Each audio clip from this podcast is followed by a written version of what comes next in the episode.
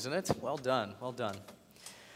Well, I want to begin the message this morning with a question, and here it is Have you ever been in a situation or a season in your life where you felt like the end was never going to come? The next step, so to speak, was never going to happen. Let me give you a handful of examples as the choir exits. Right now, we are in the middle of autumn, my favorite season. However, last night before we went to bed, we had to do something.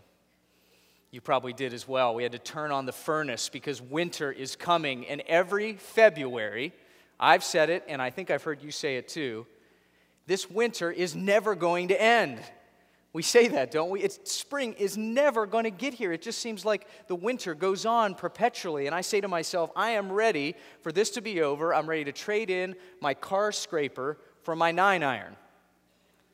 Speaking of nine irons, have you ever tried to play Mill Creek Golf Course on a Saturday in June or July? those of you that are golfing are laughing at me because by your second shot on the third hole, you're thinking, we are never going to see the 18th green. Just slogging along here on this long round of golf. It's not even fun at that point. Here's another one Have you ever been in a long car ride with small children? You know where I'm going with this. After 10 minutes into your 10 hour drive, you start to hear the questions We're, Are we ever going to get there? Are we there yet? We've been in the car forever. We're never going to get there. You know what I'm talking about. Some of you, you do this each and every week. You have this feeling. Uh, right around the time the sermon is halfway over, you think, man, is this guy ever going to get done? I mean, land the plane already, buddy. Let's do this thing. You have that feeling. It's never going to happen. Here's a more serious one. Maybe you uh, or someone you know has experienced a chronic illness of some kind or, or some kind of uh, ongoing pain, and appointment after appointment, treatment after treatment, uncertain prognosis after uncertain prognosis. And, and after a while, you start to think, is this, is this it? I mean, is, is this ever going to end? Is there ever a next step that's coming? Well, of all the wonderful doctrines of the Christian faith, there is one in particular that can make us feel the same sense of uncertainty, this sense of, is it ever going to happen? And as we continue in our series in Peter's second letter this morning, we're coming face to face with the return of Jesus Christ to the earth. Is the return of Jesus something that's ever going to happen? Is it something we can really count on? Well, what we're going to see from our passage this morning is the answer to that question is yes. We can be certain about the return of Jesus. We can be absolutely sure that, that Jesus will, in fact, return to the earth in glory, visibly, bodily. He is coming back. But how can we be sure? How can we really know? I mean, is there a way to, to maybe bolster our certainty, bolster our confidence that Jesus really is coming back? How can we do that? Why has there been so much time that has seemingly gone by between when Jesus ascended into heaven and gave the Great Commission and, and his return again to the earth? What's with the, the big gap of time? In a world of so much uncertainty, how can we be sure that Jesus really is coming back? I mean, these are the kind of questions that we're going to ask of the text today as we come to the Bible. So, why don't I pray for us and we'll get rolling? Father, we do thank you for the chance to be together this morning, to open the Word and to study it together. We're grateful that you've made yourself known to us in such a, a clear and sufficient way through the pages of Scripture. So, give us eyes to see and ears to hear your truth today for Jesus' sake. Amen. You can go ahead and meet me in your Bibles in Peter's second letter. You know, we've been there the last several weeks. If you're using a Pew Bible this morning, it's going to be on page 1019. And we're going to be in 2 Peter chapter 3, looking at verses 1 to 10. And I really want to encourage you to grab a Bible this morning. You will have a lot more fun, it'll be a lot more interactive. So, again, page 1019 of the Pew Bible, 2 Peter 3, 1 to 10. We've already heard the passage read in its entirety this morning. I appreciate Nathan doing that for us. And so we're going to dive right into the text. And as we dive in, we're going to make four observations this morning. Four ways Peter is going to give us that we can be sure, certain, and bolster our certainty that Jesus really is coming again. First, we can be certain about the return of Jesus when we remember to think biblically. When our minds are, are stirred up, stimulated to think biblically, we are going to bolster our confidence about the return of Jesus. Take a look down at 2 Peter 3 and the first two verses there. Peter says, This is now the second letter that I'm writing to you, beloved. And in both of them, I'm stirring up your sincere mind by way of reminder that you should remember the predictions of the holy prophets and the commandments of the Lord and Savior through your apostles.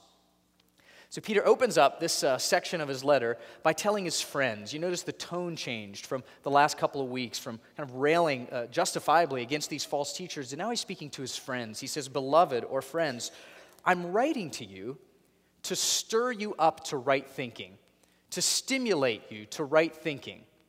This is what happens uh, when we, after our iced tea has been sitting on the table for a little while, and all the sediment and the sugar crystals and the honey or whatever else we put in there start to settle at the bottom, we take our spoon, don't we, and we stir it up. We stir it up to get all that mixed together again. That's what Peter is doing here. He is stirring up or stimulating their thinking to remember something. Now, this idea of, of remembering is not something that is new to Peter's second letter. As a matter of fact, you might remember a few weeks ago when Pastor Al talked about some of those enduring characteristics and qualities of Christian living Back in 2 Peter 1, he said, I intend to always remind you of these qualities. Though you know them and are established in the truth, I think it right to stir you up by way of reminder. What he's saying here is that even though you already know this, it's right for me to remind you. And as a pastor, I absolutely love this because so often I hear people say things like, you know, I really know this stuff already. I mean, I've read through the Bible a hundred times, cover to cover. I've been a Christian for a hundred years. I'm ready for something deeper. I'm ready for something else. Well, if you've uttered those words before, friends, I want you to take heed to what Peter is saying here because we all need to be reminded about the realities of the Christian life because we forget. I mean, I can't remember what I ate for breakfast yesterday. I need to be reminded of the truth of the gospel, reminded of the truth about what the Bible says about the Christian life. And even if we do remember that truth cognitively, it's so easy for us to forget to apply that truth obediently. So let's embrace these pastoral reminders together to remember. Now, what does he want us to remember? Verse 2 tells us, you can look down again. Remember the predictions of the holy prophets and the commandment of the Lord and Savior through your apostles. In other words, he says, remember the truth of the Old and New Testaments and remember what the Bible has to say about the return of Jesus because it has a lot to say. And uh, while we don't have time to work through every reference in the Old and New Testaments to the return of Jesus, I'm going to give you two this morning one from the Old, one from the New, and they're both going to come from 24th chapters, maybe to help uh, remember, stir up your, your thinking there. Isaiah 24. The prophet Isaiah speaks of a terrible day, truthfully, a, a, cataclysmic day of judgment that the New Testament often refers to as the day of the Lord. In fact, it's so ominous, sometimes it's just called the day, period. Isaiah 24 speaks of a day when the Lord will empty the earth and make it desolate, when the earth will be utterly broken, split apart, violently shaken. In the New Testament, we'll go to Matthew 24. So we have Isaiah 24 in the Old, Matthew 24 in the New notes Jesus talking about a time in history when nation is going to rise up against nation, kingdom against kingdom. Many of you know this passage. A day when many false prophets will arise and lead many astray. And ultimately, a day when the entire world would see the Son of Man coming on the clouds of heaven with power and great glory. These are the things, Peter says, that I'm stirring you up to remember. Remember to think biblically about the return of Jesus. Now, uh, pastor and author Vaughn Roberts tells a story of a friend of his, a pastor friend of his named Robert. Robert's a British pastor. And Robert was once asked at a conference about his most embarrassing moment in life.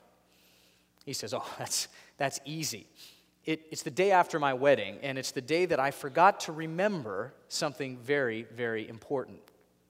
But before I tell you the story, he says, I've, I've got to tell you that I'm one of those people that is very bad in the mornings. See, I'm not talking about bad, like I need a cup of coffee to get going kind of bad. Like so bad that sometimes I forget where I'm at. I, I forget what I'm doing. I, I'm not really totally cohesive in the mornings. He says, I'm that kind of person. He says, So, uh, one day I wake up in a, a hotel bedroom, and there, lying in the bed next to me, is this woman. And I immediately think to myself, Robert, what have you done? I mean, you're a pastor, and here's this woman in the bed next to you. What, what? And he said, Before I could even gather another thought, I grabbed all my stuff, I rushed for the door, and as I went to the door, my wife of just a few hours said to me, Robert, what are you doing? He said, I looked at her blankly and said, Madam, Madam, I'm afraid I've made a terrible mistake. And it was at that moment that he began to remember what had happened the day before. How, as bad as that is, forgetting to remember something that important, what Peter is telling us here, believe it or not, is even more important to remember. That if we want to be certain about the return of Jesus, we have got to remember to think biblically. So, after laying out this critical foundation, uh, Peter says there is another way, another way to build our certainty about the return of Jesus. He says we can be certain about the return of Christ when we're alert to those who mock God's promise. When we raise our awareness to those who scoff and mock and poke fun of this idea that Jesus is going to come back to the earth. Check out verses 3 and 4. He says, Beloved, know this, first of all, that scoffers will come in the last days with scoffing, following their own sinful desires. They will say, Where is the promise of his coming? For ever since the fathers fell asleep, all things are continuing as they were from the beginning of creation. The truth, friends, is that as, as modern Christians, we might be able to get away with talking about the historical earthly ministry of Jesus in first century Palestine. History bears witness to the fact that he was here on the earth. We might even be able to get away with sharing a few of his teachings. But the minute that we start talking about the return of Jesus to the earth, eternal judgment, the sky rolling back like a scroll, angelic trumpet calls, and all that comes with it, some people are going to think that we have wandered off into cloud cuckoo land somewhere. I mean, you don't really believe that, do you? I mean, that's what these mockers, these scoffers are saying. That is such a simple minded, silly. I mean, we're modern people. We live in the West. We've been educated. You don't actually believe that. That's like a fairy tale. You see, these mockers, these false teachers, as Peter described them back in chapter 2, they had a really materialistic, naturalistic kind of way to look at the world, which is actually a very modern way to think. It's a worldview that proposes that matter is really all that matters. The, only thing that speaks to reality are the things that we can see and taste and touch and hear. And so they're saying, look around. The sun rises and the sun sets. We live, we die, we pay taxes, rinse and repeat. There's no interjection of God in any of this story. Look around you. Where is He? Where's, where's the promise of his return? I don't see him. Do you see him? So they mock and they scoff. Peter says, Be alert. Put up your antenna. Understand the objections that these cynics are bringing against the return of Jesus. And one of the ways that we can be aware is to understand why they had such an issue with the return of Jesus. And Peter tells us in verse 3. You might look down at it again. He says, Scoffers will come with scoffing, following their own sinful desires. Now, think about that for a minute. If Jesus doesn't come back, let's, let's play that out to the end.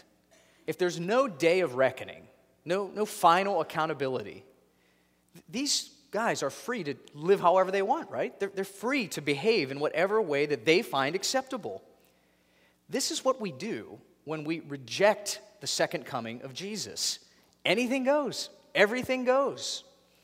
Our theology about the end times, our theology about the last days, or eschatology, if you like big words, has tremendous bearing on the way that we live in the present day. It doesn't just happen out there, it has tremendous bearing for how we live today. And so, what these mockers were doing is setting up this theological framework that fit their own selfish desires. And I'll be honest, friends, we've got to be really careful that we don't fall into that same trap. That is, writing our theology to match what we want out of life. That is, creating God in our image so that we can feel good about ourselves and do what we want in life. We've got to be very careful about that trap. Because while we might not be sitting here this morning shaking our fist at the sky, literally mocking the promise of Jesus' return, we have to be careful that our lives don't reflect that. That our lives are reflecting submission and eagerness and anticipation of God's promise rather than mocking it. But before we move on, I just want to dive a little bit deeper and, and emphasize that, that mocking God's word goes even further than bad morality and bad eschatology, as if that weren't enough. I want you to remember back to the book of Genesis. Genesis chapter 3. It's the account of the fall of mankind. And that chapter in the book of Genesis opens with the introduction of a new character. Do you remember who that character was? It was a serpent. Yeah, a snake, somebody said it. Thank you. And the Bible describes this character straight away as crafty.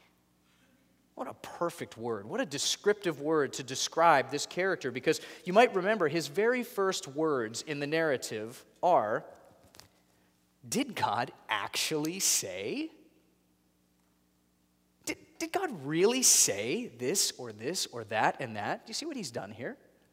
He's mocking what God has said. He's mocking God's word, mocking God's promise. And we need to understand that the very root of temptation and the very root of the sin that succumbs to that temptation is connected to mocking God's word or mocking his promise. We uh, don't need to look very far in our culture to see examples of mocking. It happens every day on school playgrounds when a child picks on another child because they look a little bit different. We see it if we turn on a cable news network and the political pundits fire missiles across the networks to the other cable station that doesn't agree with what they agree with politically. We see mocking take place, unfortunately, in our homes when parents go below the belt and mock their spouses in front of their children. How much more dangerous, then, how much more harmful is it when God's promise is mocked? And, and remember, we have to be aware of those who intentionally mock the return of Jesus, but also remember that mocking God's word is not something that's all that far away from each and every one of us. We are all prone to believe the serpent's lie. There's a little mocker inside every one of us. And so I pray that we would cling fast to God's promise this morning, especially anticipating the fulfilled promise of Jesus' return. So we're certain that Jesus is coming back, and we can be certain by remembering to think biblically, by also raising our awareness, being alert to those who mock God's promise. And Peter offers up a third reason that we can be sure. We can be certain about the return of Jesus by the precedent of God's interactive word. Our certainty about the return of Jesus is grounded in a historical precedent that God indeed interacts with his creation, and he interacts by the means of his word. Look at Peter's response to these mockers in uh, verses 5 to 7. For they, meaning the scoffers and mockers, deliberately overlook this fact that the heavens existed long ago, and the earth was formed out of water and through water by the word of God. And that by means of these, the world that then existed was deluged with water and perished. Verse 7 But by the same word, the heavens and the earth that now exist are stored up for fire, being kept until the day of judgment and the destruction of the ungodly. There's a lot going on there. I mean, what is, what's that all about? Here it is distilled down into one idea. Peter is saying that these false teachers have simply forgotten their history. Verse 5 that they, they have deliberately overlooked the historical facts. And so their quote unquote intellectual mockery really is not intellectual at all. They, they've forgotten their history. And Peter appeals to two specific incidents in redemption history to make his point. The first is creation, and the second is the flood. So I'm going to read a bit from both of those accounts. From Genesis 1, the author says, The earth was without form and void, and darkness was over the face of the deep. And God said, Let there be light. Verse 6, and God said, Let there be an expanse in the midst of the waters. Verse 11, and God said, Let the earth sprout vegetation, plants yielding seed. I mean, you get the idea. We could go on and on. God said, and so it was. In the creation account, we clearly see God interacting with his creation by his word. Peter's second appeal to historical precedent is the flood. Genesis 6, verse 5, the Lord saw that the wickedness of man was great in the earth, and that every intention of the thoughts of his heart was only evil continually. It's pretty bleak. So, verse 7, the Lord said, I will blot out man, whom I have created from the face of the land. So, in other words, because God interacted with his word in the past, it is right and even reasonable to think that he's going to do it again. I mean, this isn't like an intellectual leap here. We're not just Christians grasping for straws. This is based on precedent that we know from history. The return of Jesus is consistent with the way God interacts with his creation by his word. Now, my wife Sarah is an amazing cook. I would even call her a chef, and many of you have had the chance to experience her cooking, and so you know what I'm talking about. But when Sarah gets in the kitchen, she is active. She is all over the place. She's, she doesn't always just stick to the recipe. She's changing the recipe and tweaking it and tasting and trying and making it better. Rarely does she get into the kitchen, throw a bunch of ingredients into the pot, walk away for four hours, and then come back and serve it to her guests. That, that's not how she works in the kitchen. And so, if she were to tell me after service this morning that she wanted to go home and cook a meal together, I would have every right to believe that she would do so in the way that I know her to cook. She's going to be an interactive chef, someone who interacts with the ingredients and also interacts with the people. Let me give you another example. Uh, imagine you're an entrepreneur or someone who starts a new business. Can you imagine trying to run that business without ever interacting with your products or your customers? Never interacting with your staff, never interacting with a financial statement, a profit and loss report. Your business wouldn't last very long. So, like an attentive chef, or an attentive entrepreneur. God interacts with the things that He has made. And we can clearly see that from the precedent of redemption history. So we can rightly believe that He's going to do it again by way of the return of Jesus. That, that should really build our certainty, shouldn't it? I mean, knowing that, that God has, we, we know clearly He has interacted with that which He has created. He is governing the entire world. And so we have every right to believe that He will consistently come and to interact with it again. Well, so far we've looked at three ways then that our certainty can be bolstered that Jesus is coming again by remembering, having our minds stirred up and stimulated to think biblically about the issue and also to be alert, to raise our awareness to those who are going to mock that promise. And then also, as we just saw, to rest in the precedent of redemption history, that God's an interactive God and he interacts by way of his word.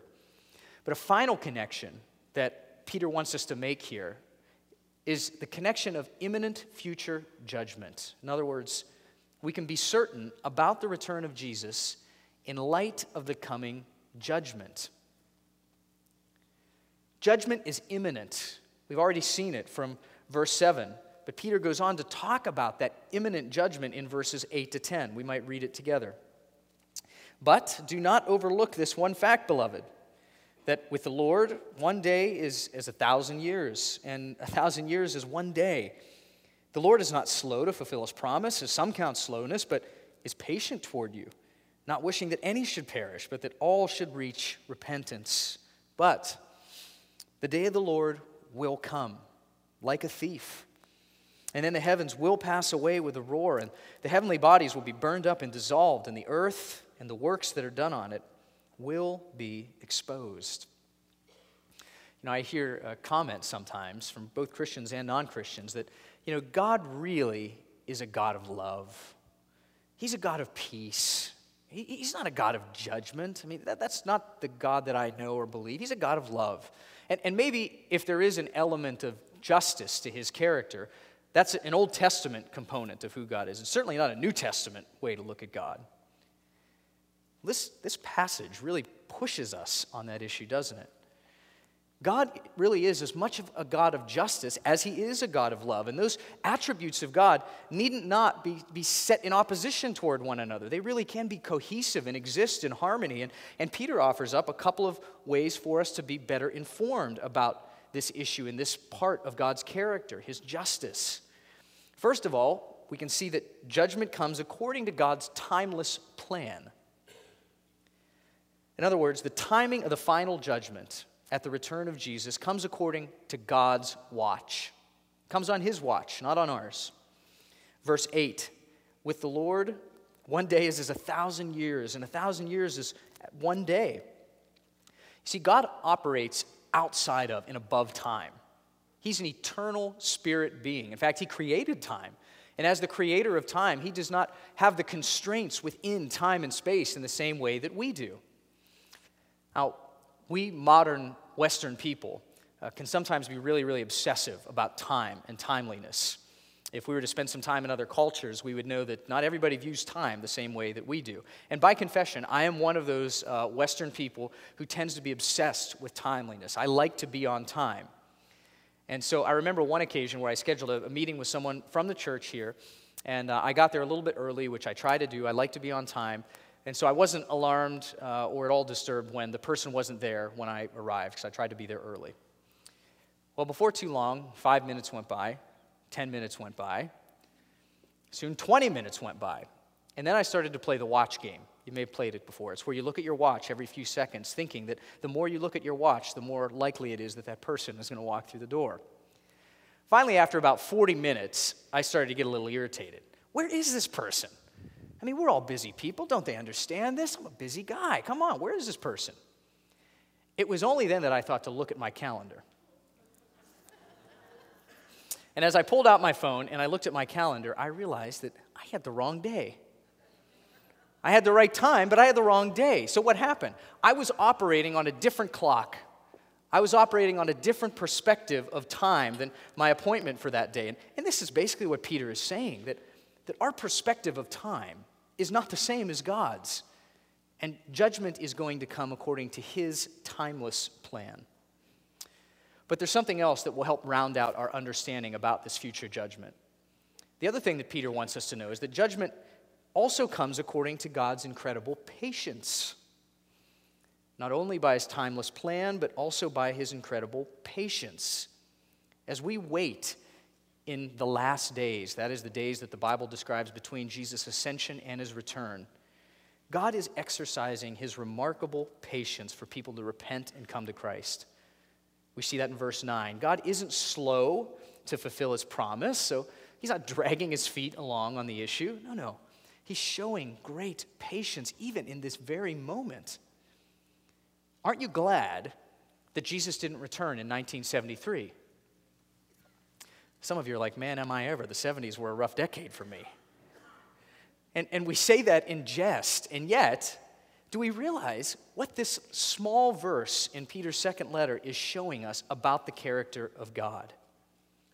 He loves saving people. He loves saving people. The judgment that is sure to accommodate the return of Jesus is delayed because of God's patience. Listen to this toward those who hate him. God is not waiting for Christians, He's waiting for non Christians. He's waiting for those who are indifferent or antagonistic toward him. That is, that's remarkable. What a God we serve. Now, what does that mean for us? I love the application that commentator Michael Green makes about this passage. He says the logical corollary then is that Christians should use this time before the Advent for preaching the gospel. And, and it's really true. I mean, knowing that God wishes that none would perish without Christ, we should be motivated to tell people the truth about who Jesus is in light of the coming judgment. And maybe that's your takeaway this morning. Maybe there's a neighbor or a friend or a family member who you've been trying to talk to about the gospel, and for one reason or another, life has gotten in the way uh, fear of rejection, who knows what. But maybe there's one person this week that you need to talk to about the reality of the gospel in light of the coming judgment. I've got somebody in my life that I need to have that conversation this week because God is exercising his, his patience. And while He is exercising His patience, we ought to engage as God's gospel storytellers because the truth is, and we see it so clearly in verse 10, judgment is coming. God's patience is incredible, but it is not inexhaustible. Judgment is imminent. Notice in verse 10 the word will translated four times here. But the day of the Lord will come. The heavens will pass away, the heavenly bodies will be dissolved, the earth and all the works that are done on it will be exposed. Imagine that. All of your works, all of your thoughts, in full display before a holy God, a God who is ready and willing and righteous in bringing judgment to every shred of wickedness that exists upon the earth a God that's eager to create a new world, a home for righteousness, what are you going to say on that day? What could you possibly say when you're fully exposed and vulnerable, unable to hide a single thought? Upon what ground will you stand on that day? The only answer, my friends, is in passages like 1 Thessalonians 5, verses 9 and 10. In the context of the day of the Lord, here's what Paul says God has not destined us for wrath, but to obtain salvation. That's good news. How does that happen? He goes on through our Lord Jesus Christ, who died for us so that whether we're awake or asleep, we might live with him. How will you stand on the last day? Who will stand? Not those who stand on their good works, those will be burned up. Not those who stand on their big 401k or their social connections or their social status, burned up, gone. How will you stand on that day? 1 Thessalonians 5 tells us the only answer. The only way to escape that judgment and the righteous wrath of God is by the salvation that comes through our Lord Jesus Christ, who died for us so that we might live with him. Those who are going to stand on that day are only those who stand on the merits of Jesus, the one who on the cross was judged so that we could be pardoned, the one who died so that, that we might live. Don't you see? This is the beauty and the wonder of the gospel in the return of Jesus to the earth. And the reality is, there's really a couple kind of people, a couple different perspectives as it comes to the return of Jesus to the earth. There are those who really don't want anything to do with it, like those mockers. They don't want Jesus to come back. They know what that means, they know what's on the table there. So you're dreading that day. You're afraid of that day. You're antagonistic toward that day. Or you're the kind of person who is eager and anticipating the return of Jesus, knowing that in a day when Jesus is not glorified as Savior and King among every person in the earth, every tribe, every tongue, every nation, a day is coming when every knee will bow. And you love that idea. When Jesus will be the center as he deserves and merits to be. The question is which group are you in? You might be here this morning and, and saying, in a moment of honesty, Chris, I don't know if I'm ready for the last day. I don't know if I'm ready. I have good news for you this morning.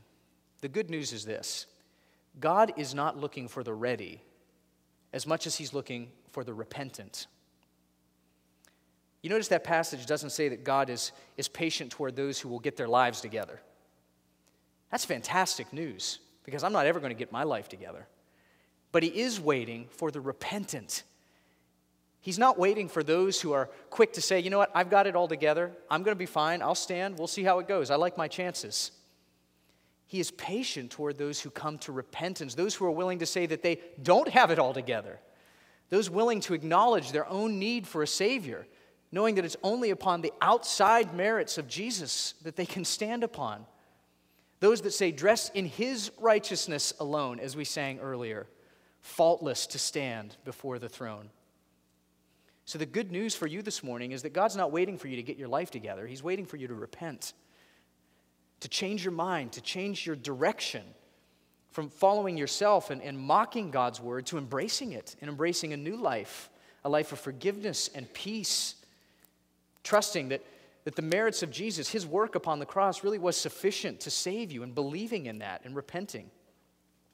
If you're here this morning and you are a Christian, my prayer for you is that your certainty has somehow been encouraged today, that your, your, your strength has been bolstered, that Jesus really is coming again, that there is a great purpose for this day, this gap, the last days, the church age. There's great purpose in that. And that you can continue to build that certainty as you remember to think biblically, as you raise your awareness toward those who are quick to mock God's promise, as you rest in the precedent of redemption history, knowing that you know what? God has done it before, He's going to do it again.